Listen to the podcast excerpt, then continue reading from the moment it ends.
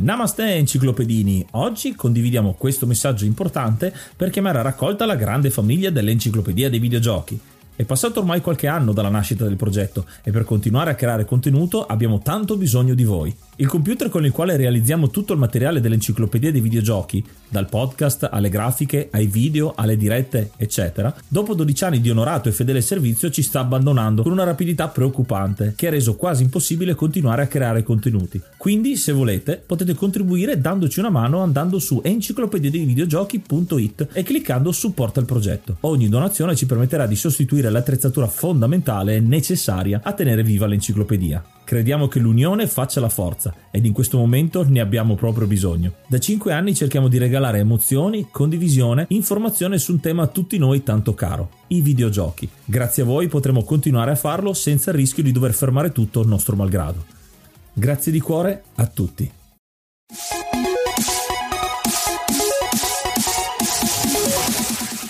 Namaste e benvenuti ad un nuovo episodio dell'Enciclopedia dei Videogiochi. Io sono Ace. E io sono Yuga e nel podcast di oggi parleremo di Unreal Tournament. Ma prima di cominciare parliamo di qualche news. È una news che vi diamo con un po' di ritardo rispetto a quando è avvenuta, ma siamo contenti di festeggiare che siamo arrivati in testa alle classifiche anche di Apple Podcast. Quindi grazie a tutti quanti e vi esortiamo, se non l'avete già fatto, a lasciarci una recensione lì, perché sono quelle che ci hanno permesso di arrivare in testa alla classifica. Siamo molto orgogliosi di questo progetto e speriamo che possa andare ancora avanti così. E ora un po' di musica.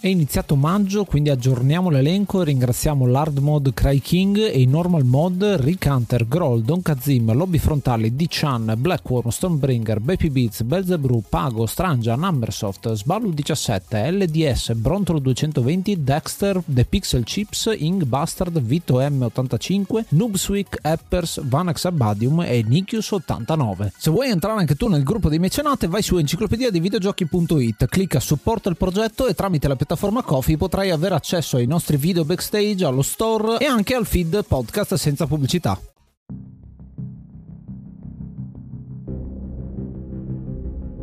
Il gioco di oggi è Unreal Tournament, è un gioco del 1999 sviluppato da Epic Games, pubblicato da GT Interactive ed è uscito per i sistemi dell'epoca Windows, macOS, PlayStation 2, Dreamcast e anche Linux ed è uno sparatutto in prima persona a tema sci-fi. Unreal Tournament è un gioco della Epic Games, famosa tutt'oggi perché ha uno store dedicato e ci sono anche un po' di controversie riguardo a Epic, ma noi parleremo proprio del gioco. E Epic è la stessa che sta dietro a tutto quello che riguarda Unreal in generale, perché prima di Unreal Tournament è uscito Unreal proprio l'anno prima e Unreal Tournament è come se inizialmente doveva essere un'espansione di Unreal, proprio perché il multiplayer nel 98-99 non era ancora così fiorente come oggi, ma era una cosa promessa dentro Unreal e per quello è stato creato Unreal Tournament, dedicato proprio al multiplayer soprattutto, e tantissime lamparti e ricordi di tantissime persone che hanno giocato questo gioco uno contro uno e tutti contro tutti, anzi ce ne sono veramente tante. Epic Games ha fatto che cosa prima? È anche quella che sta dietro a Jazz Jackrabbit, che io mi ricordo tantissimo perché questo personaggio che è un coniglio verde che c'era su parecchie copertine dei vari The Games Machine e testate giornalistiche del tempo, ed è anche quella che ha fatto partire Gears of War, oltre a perfezionare ancora di più il genere FPS con Fortnite, che è diventato uno dei giochi più giocati di sempre all'interno della storia dei videogiochi, che ancora oggi nel 2020 continua a essere molto giocato da tutte le età. È proprio un videogioco di massa vero e proprio. C'è da dire anche che la scelta di far uscire un gioco interamente dedicato al multiplayer come Unreal Tournament invece di farlo uscire come pack aggiuntivo al primo Unreal è stata una scelta molto azzeccata, perché parliamo di anni in cui era uscito Quake 3 Arena, che spopolava, era il gioco gioco più giocato di multiplayer, quindi mettendolo in competizione diretta penso sia stata un'ottima scelta, anche perché io personalmente lo preferisco a Quake 3 Arena e mi ricorda un po' la sfida alla console war tra Nintendo e Sega e chi si schierava con Unreal Tournament a suon di LAN Party, come dicevi. Infatti svariate ore della mia vita, anche da studente ahimè, sono state dedicate a questo bellissimo gioco. E anche recentemente io mi ricordo di averci giocato in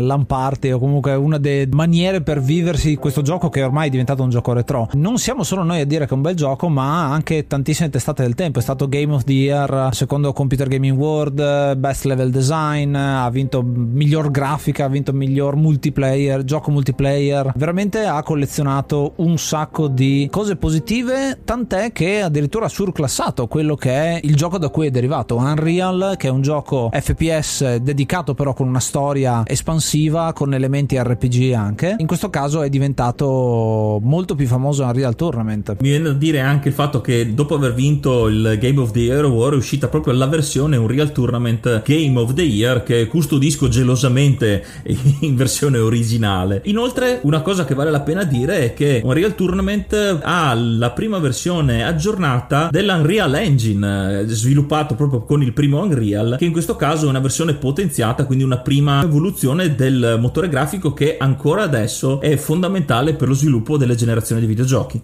Tantissimi considerano l'Unreal Engine, con quella U caratteristica che ne fa da logo, uno strumento molto potente per sviluppare videogiochi, e tutto deriva da Unreal, proprio dal gioco che si chiama Unreal e successivamente Unreal Tournament. Devo dire che non c'era niente del genere al tempo, c'era sì Quake 3 Arena, ma Quake 3 è come se fosse figlio ancora del passato, non c'era ancora quel passo in avanti che ha fatto Unreal Tournament. Assomigliava molto ai Quake ovviamente, che assomigliano a loro volta a Duke Nukem 3D, a Doom, a tutta quella primo branch, chiamiamolo così, di sparatutto in prima persona. Mi viene in mente anche Heretic, Hexen, tutti questi giochi che sono derivati o comunque che ruotano intorno a Doom fondamentalmente, che è quello più famoso di questi. Inoltre il successo di questo primo Unreal Tournament ne ha generato dei seguiti, come ad esempio Unreal Tournament 2003, 2004 e Unreal Tournament 3, però la sua storia finisce un po' male perché c'era il progetto di un reboot, una riedizione del primo Unreal Tournament versione nuova a metà degli anni 2010, però dopo una prima alfa o beta che non so se sia ancora disponibile come demo giocabile, il progetto è stato abbandonato dopo delle fusioni tra Epic e altre case, quindi purtroppo l'originale ce lo giochiamo, ce lo dobbiamo giocare in versione del 1999, peccato però. Ma c'è da dire che il cuore pulsante di questo Unreal Tournament reboot vive ancora secondo me all'interno di Fortnite, cioè hanno smesso di fare questo progetto, si sono distaccati da quello che è il franchise Unreal per crearne uno completamente nuovo, avendo grosso successo, ce l'hanno vista molto lunga su questo.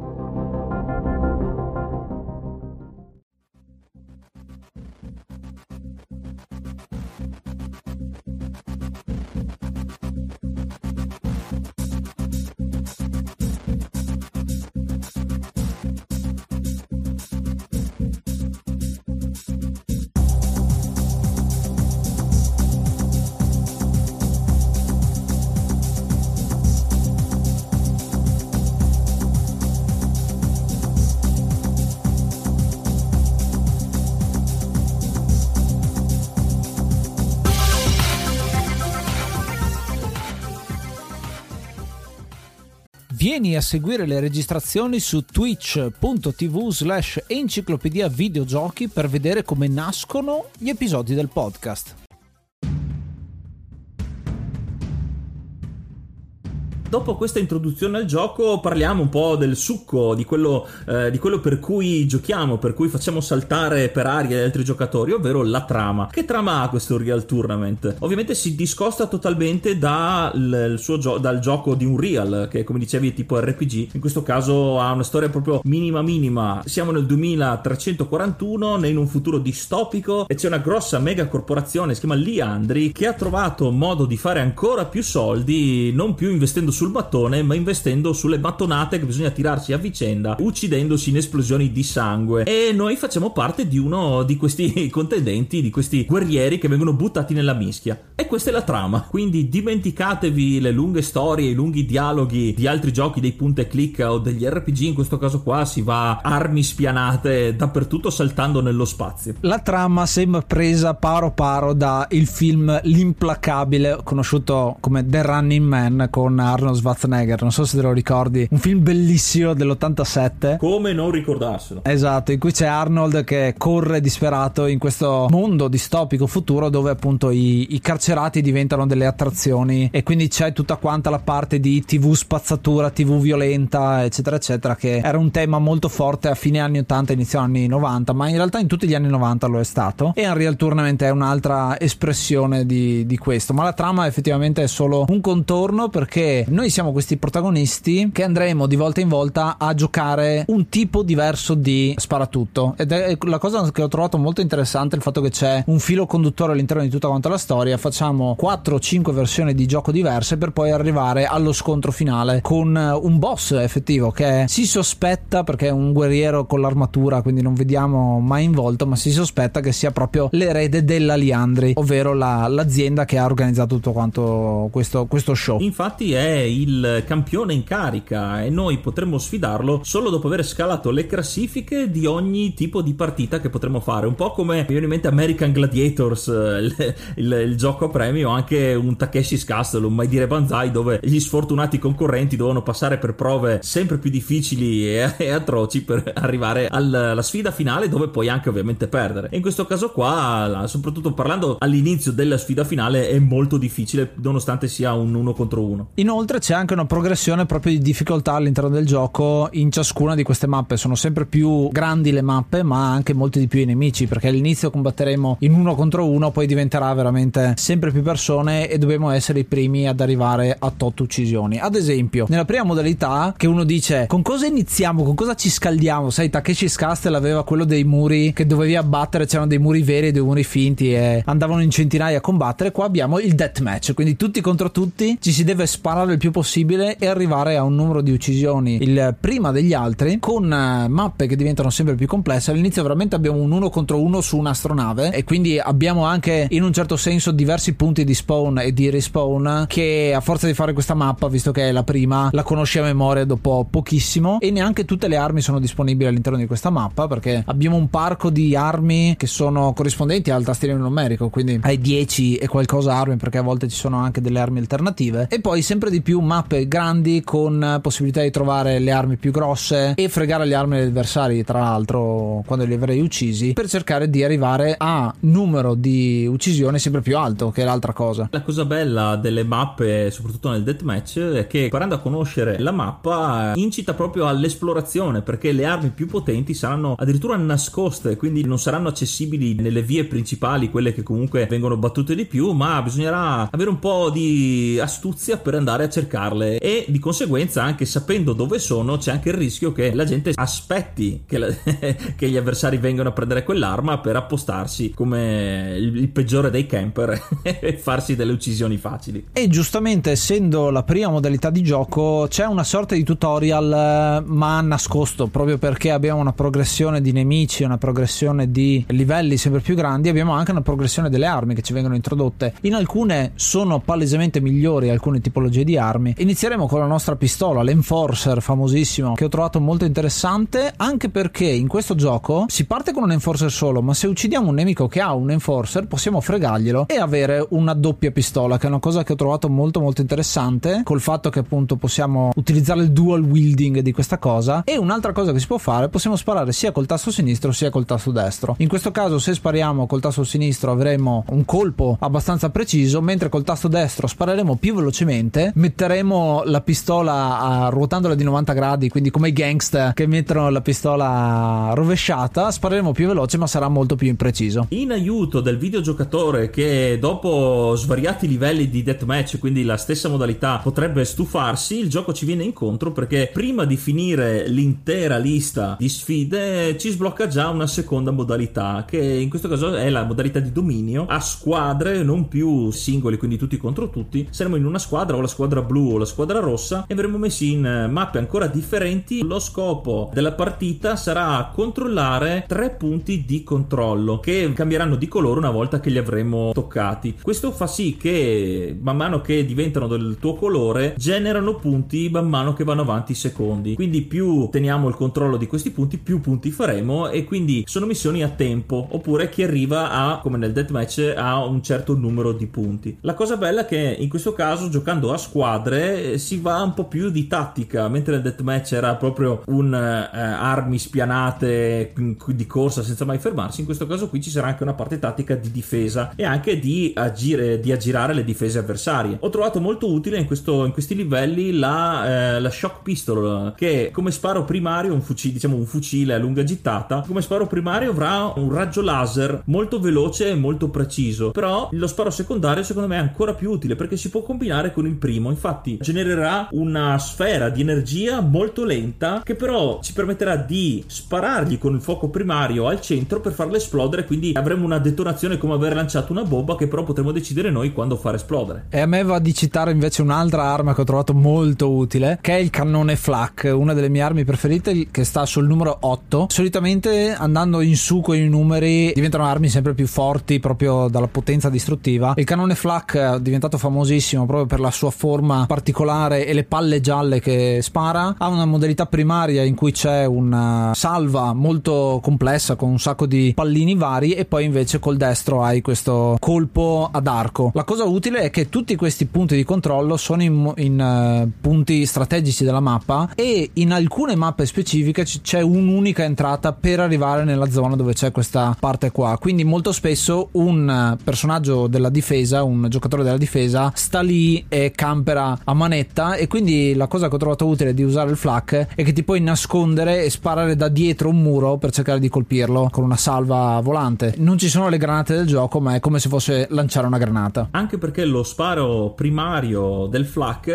ovvero la salva di colpi, rimbalza, quindi ci si può mettere davvero dietro un angolo e sparare a ripetizione. Dopo aver imparato un po' con dominio, la tattica aumenta perché abbiamo la modalità cattura la bandiera, che moltissimi conosceranno perché questa è diventata veramente importantissima nell'evoluzione poi degli FPS Arena in generale, ma di tutti quanti. C'è stato il periodo in cui tutti giocavano a Team Fortress 2, che è basato sul cattura la bandiera fondamentalmente, ed è diventato molto famoso. Come funziona cattura la bandiera? Le mappe solitamente hanno 2 palazzi, 2 torri, 2 zone che sono proprie di una delle squadre, che sono la rossa e la blu quasi sempre, e dovremo semplicemente andare nell'antro degli avversari, fregare la bandiera e riportarla a toccare la nostra bandiera. Cosa interessante di questa è che possiamo giocare in attacco e in difesa con le squadre che sono composte inizialmente da 3, poi diventano anche 6, 7, 8 persone diverse. La cosa interessante è che se un giocatore di una squadra prende la bandiera ma non ha la propria bandiera nella propria base, non può far punto, quindi c'è bisogno prima di recuperare la propria bandiera per poi portare la bandiera dell'avversario. L'ho trovata una cosa molto interessante perché ti espone al rischio se sei il portatore di bandiera, e deve pensarci la tua squadra a darti manforte, non solo scortandoti ma anche andando a recuperare la bandiera che ti è stata rubata eventualmente. E questa modalità genera anche delle scene esilaranti dove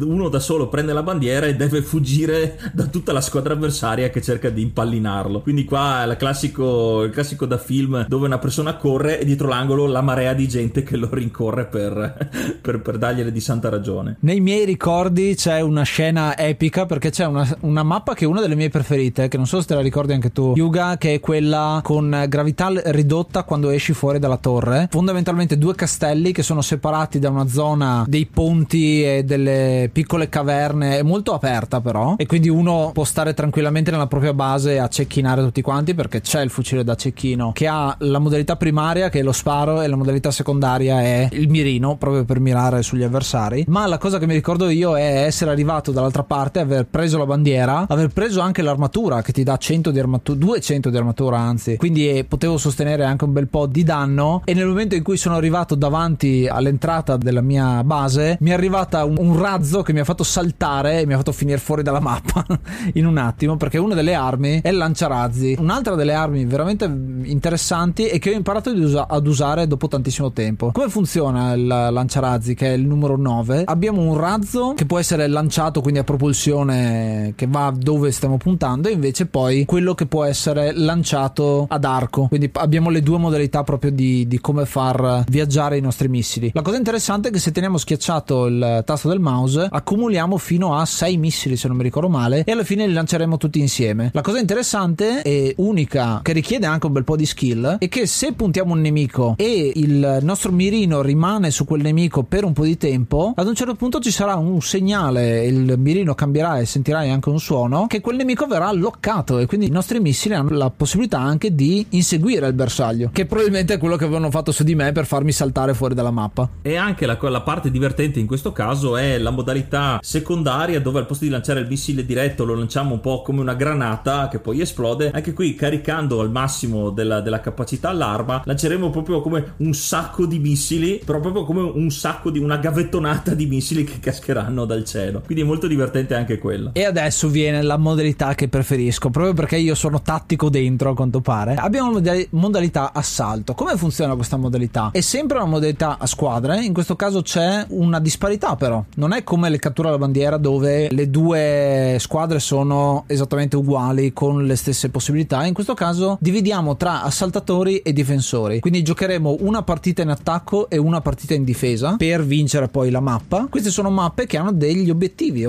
particolari, quindi ad esempio dobbiamo tirare giù un ponte levatoio e i difensori devono difendere il proprio ponte levatoio, oppure dobbiamo aprire una determinata porta, oppure cosa possiamo fare ancora? Assaltare il sottomarino, distruggere diverse località o comunque oggetti che vanno difesi, e quindi l'ho trovata molto interessante sia in attacco sia in difesa. Sono molto molto belle e molto varie queste mappe. E qui si aggiunge anche un grado di difficoltà particolare, perché la squadra che inizialmente attaccherà, una volta dovesse riuscire nella missione di assalto, dopo i ruoli si invertiranno, ovvero chi aveva difeso in questo caso attaccherà nella stessa missione, ma per vincere dovrà metterci meno tempo della squadra precedente. Quindi se saranno bravi a difendere inizialmente avranno più tempo a disposizione per rifare la missione al contrario. Quindi anche qui c'è sì la gestione tattica, ma c'è anche la questione del tempo, quindi c'è una certa urgenza, quindi è anche quello che mi piace, perché assalto piace un po' di meno perché è appunto un po' tattica, però l'adrenalina del abbiamo poco tempo perché sennò dopo dobbiamo difendere per un sacco di tempo in più ti fa correre più a testa bassa di quello che potresti essere. C'è un bilanciamento molto bello, perché la squadra d'attacco inizialmente ha l'obiettivo, lo sa, ma non sa dove andare se non conosce la mappa, mentre chi è in difesa sa cosa deve proteggere e quindi conosce bene la base, se la può esplorare nei primi minuti di gioco. Quando i ruoli si invertono, chi era in difesa diventa attaccante, ma sa già dove andare, cosa fare, quindi è facilitata dal conoscere già la mappa, mentre chi è in attacco a questo punto è conscio di come è fatta la base e sa da dove sono partiti, da dove possono arrivare i nemici, quindi c'è un doppio scambio di informazioni, diciamo, che bilancia molto il gioco. L'ho trovata molto interessante, è una modalità che mi sta molto a cuore. Peccato siano poche mappe, ma sono fatte veramente veramente bene. Ad esempio ce n'è una che riproduce lo sbarco in Normandia, noi arriviamo proprio dall'acqua e abbiamo il bunker da assaltare e i nemici sono proprio dentro il bunker ad attaccarci, a falcidiarci. In quel caso è molto sbilanciata inizialmente e bisogna imparare proprio a superare le difese. Probabilmente ti muoiono tutti i compagni intorno, ma appena il primo personaggio riesce a entrare in base, poi riesce a fare la prima parte di obiettivo. E tra l'altro ogni volta che abbiamo un obiettivo nuovo si resettano gli spawn, quindi anziché iniziare di nuovo dall'acqua inizieremo già vicini alla base e così via, sempre più avanti. È una cosa che ho già rivisto, ad esempio mi viene in mente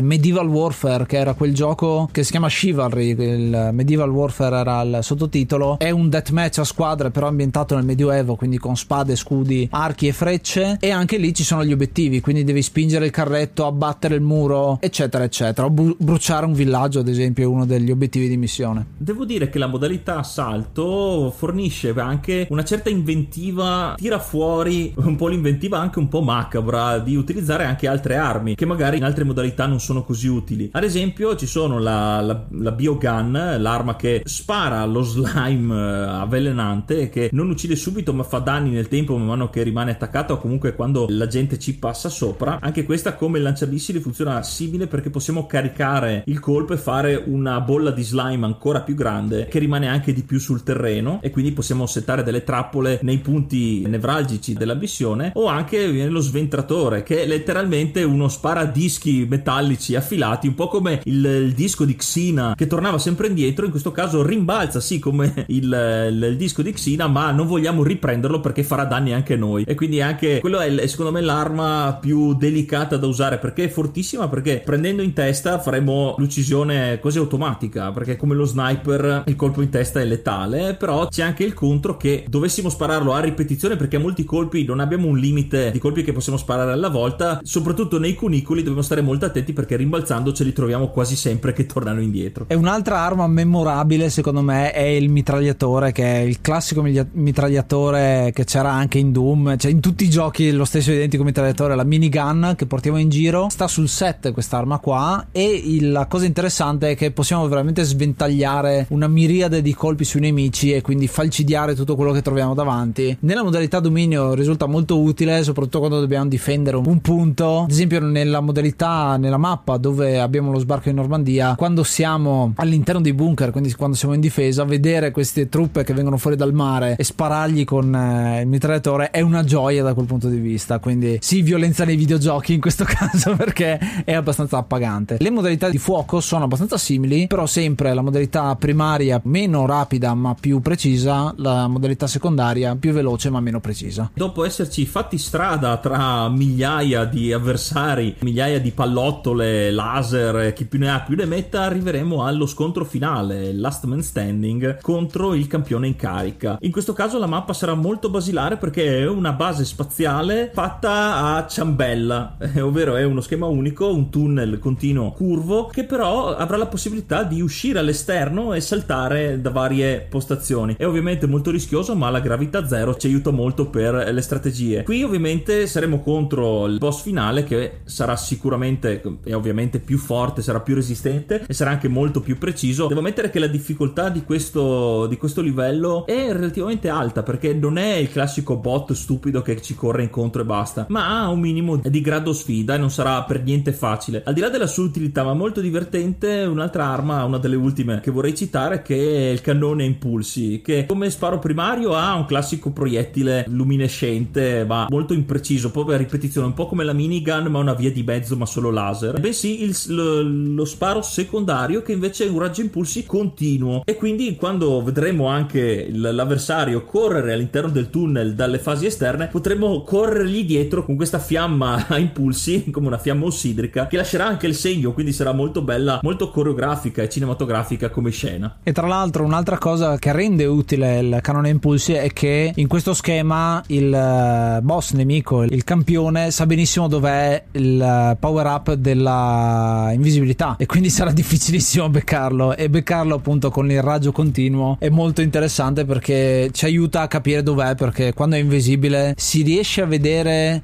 non si riesce a vedere lui perché ha la skin trasparente fondamentalmente, ma si riesce a vedere quando si muove. Un po' l'effetto che aveva nel film il Predator, quando diventava invisibile si vedeva la silhouette nel movimento. Sconfitto lui avremo vinto il mega coppa che sta proprio nella copertina del gioco, e la cosa interessante è che ogni volta che esauriamo tutte le mappe di una modalità abbiamo una coppa che diventa sempre più grande. L'ho trovata anche molto interessante come premio finale delle vittorie insomma che abbiamo ottenuto. Un'altra cosa che volevo citare prima di andare verso il finale è il fatto che la storia comunque è molto minimale, ma qualche elemento c'è, e l'ho trovato molto interessante perché i nemici che affrontiamo non sono generici, ma in realtà fanno parte di diverse fazioni. Alcuni sono molto dark, molto gotici, alcuni invece fanno parte di una squadra specifica e molto militare, che vestono proprio militare, eccetera eccetera. Sono le varie corporazioni, le varie situazioni che ci sono all'interno di questo futuro distopico. Alcuni sono dei galeotti, alcuni invece proprio sono dei veri e propri mercenari, e l'ho trovata molto interessante perché c'è qualche elemento qua e là, e quando noi creiamo il nostro personaggio dobbiamo proprio crearlo di una di queste fazioni, proprio perché il modello e la skin la scegliamo e la possiamo un po' personalizzare di una di queste tante fazioni. Sì, perché dopo tutto Unreal Tournament si svolge, è un gioco televisivo, quindi è normale che ci siano tutte le diverse squadre, e anche con i vari interessi, perché essere il campione dà potere mediatico, quindi penso sia anche quella la motivazione. Ma non possiamo terminare la descrizione di questo gioco senza parlare della ciliegina sulla torta. Infatti abbiamo fatto apposta a non citarla fino adesso, che è l'arma più potente a nostra disposizione, la più difficile da trovare e anche la più soddisfacente da usare, il bene amato Redentore, che sarà appunto difficilissimo. Sarà questo lanciamissili gigantesco, lo vediamo proprio anche quando lo avremo equipato equipaggiato sarà enorme e sarà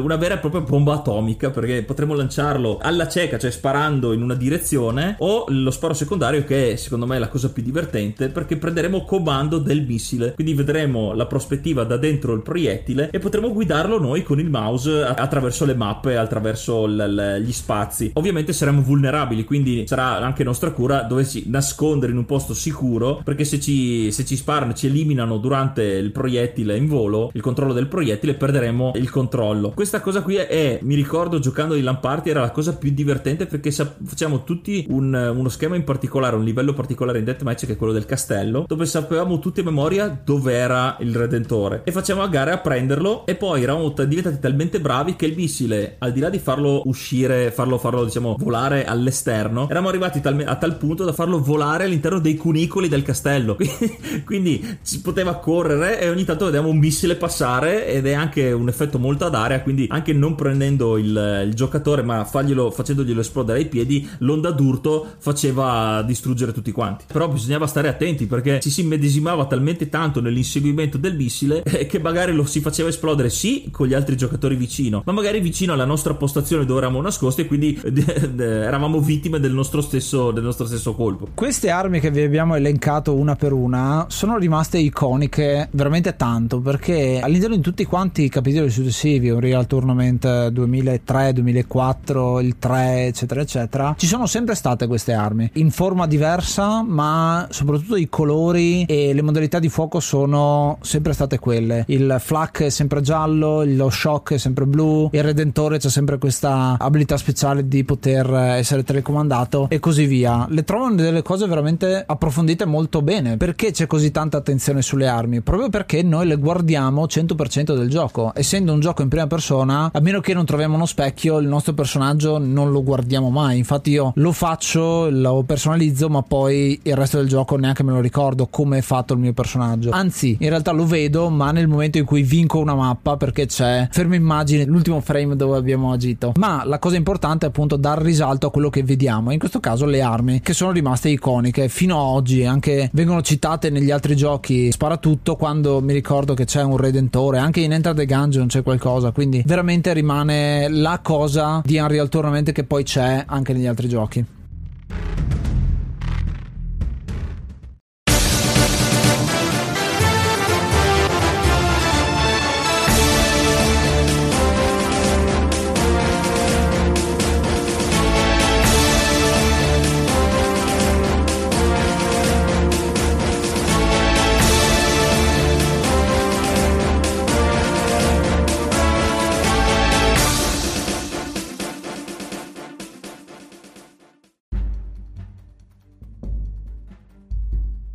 E questo era Unreal Tournament. Ci abbiamo pensato un po' effettivamente a che voto dare a questi giochi. Io ho deciso di dare 8 pallini di flak e mezzo su 10. È un gioco molto molto bello, è la definizione di FPS Arena, secondo me, molto di più di Quake 3, anche se faremo un episodio prima o poi su Quake 3 Arena. Abbiamo conosciuto molto di più Unreal Tournament e lo troviamo molto più interessante, e ci è rimasto soprattutto nei cuori proprio perché ci abbiamo giocato un sacco. Molto bello dal punto di vista grafico per il tempo, è un po' invecchiato male l'originale rispetto agli altri, quindi molto spesso considero il 2003, il 2004 eccetera non tanto una continuazione quanto proprio un remake, perché vogliono cercare di ricatturare quello che era l'ambiente originale del gioco. Le armi sono le stesse, le ambientazioni sono diverse, ma più o meno diciamo il gioco è sempre quello. Non gli do un voto più alto di così, perché effettivamente è un gioco che si è portato dietro tutti i problemi del LAN Party che c'erano al tempo. Per organizzare una partita non è che potevi andare su internet, andare su un server e andavi, proprio perché stiamo parlando del 99, neanche tutti quanti avevano internet, era difficilissimo, si andava con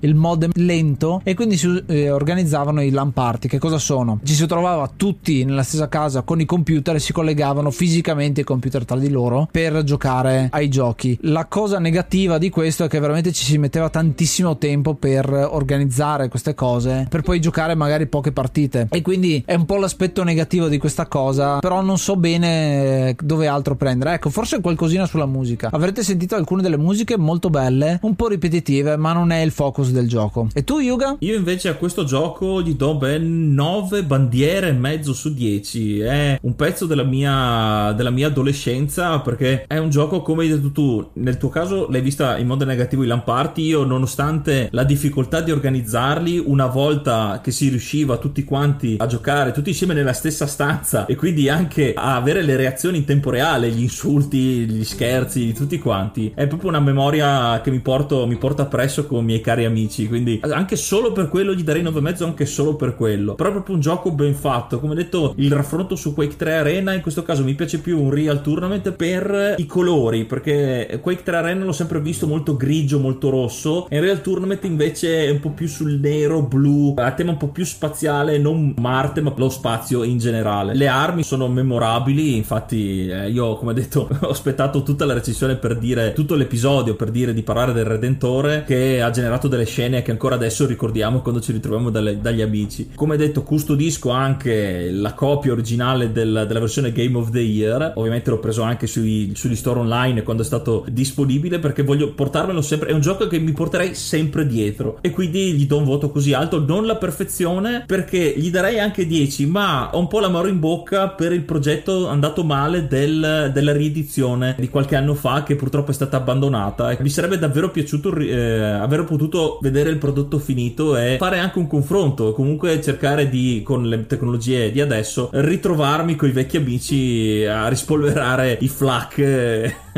in compagnia. Faccio un'ultima citazione che mi sono dimenticato di dirlo prima, è una cosa importantissima del gioco, il fatto che hai un narratore, un commentatore bellissimo, che quando facciamo determinate uccisioni dirà una serie di epiteti con cui siamo diventati, ad esempio furia o dominio eccetera eccetera, tra cui anche colpo in testa oppure multi uccisione. Io mi ricordo di essere arrivato in una scena a farlo quasi impazzire, perché era una mappa di assalto dove c'è da tirare giù il ponte levatoio, i nemici, in questo caso con l'intelligenza artificiale un po' stupidotta, passavano tutti nella stessa identica posizione, che era una caverna fatta a L, e quindi io mi ero postato col cecchino e bersagliavo tutti quanti in testa, tant'è che sono riuscito a fare tipo 40 uccisioni di seguito, ed è stato bellissimo, epico, anche se ho fatto il camper, però molto molto bello.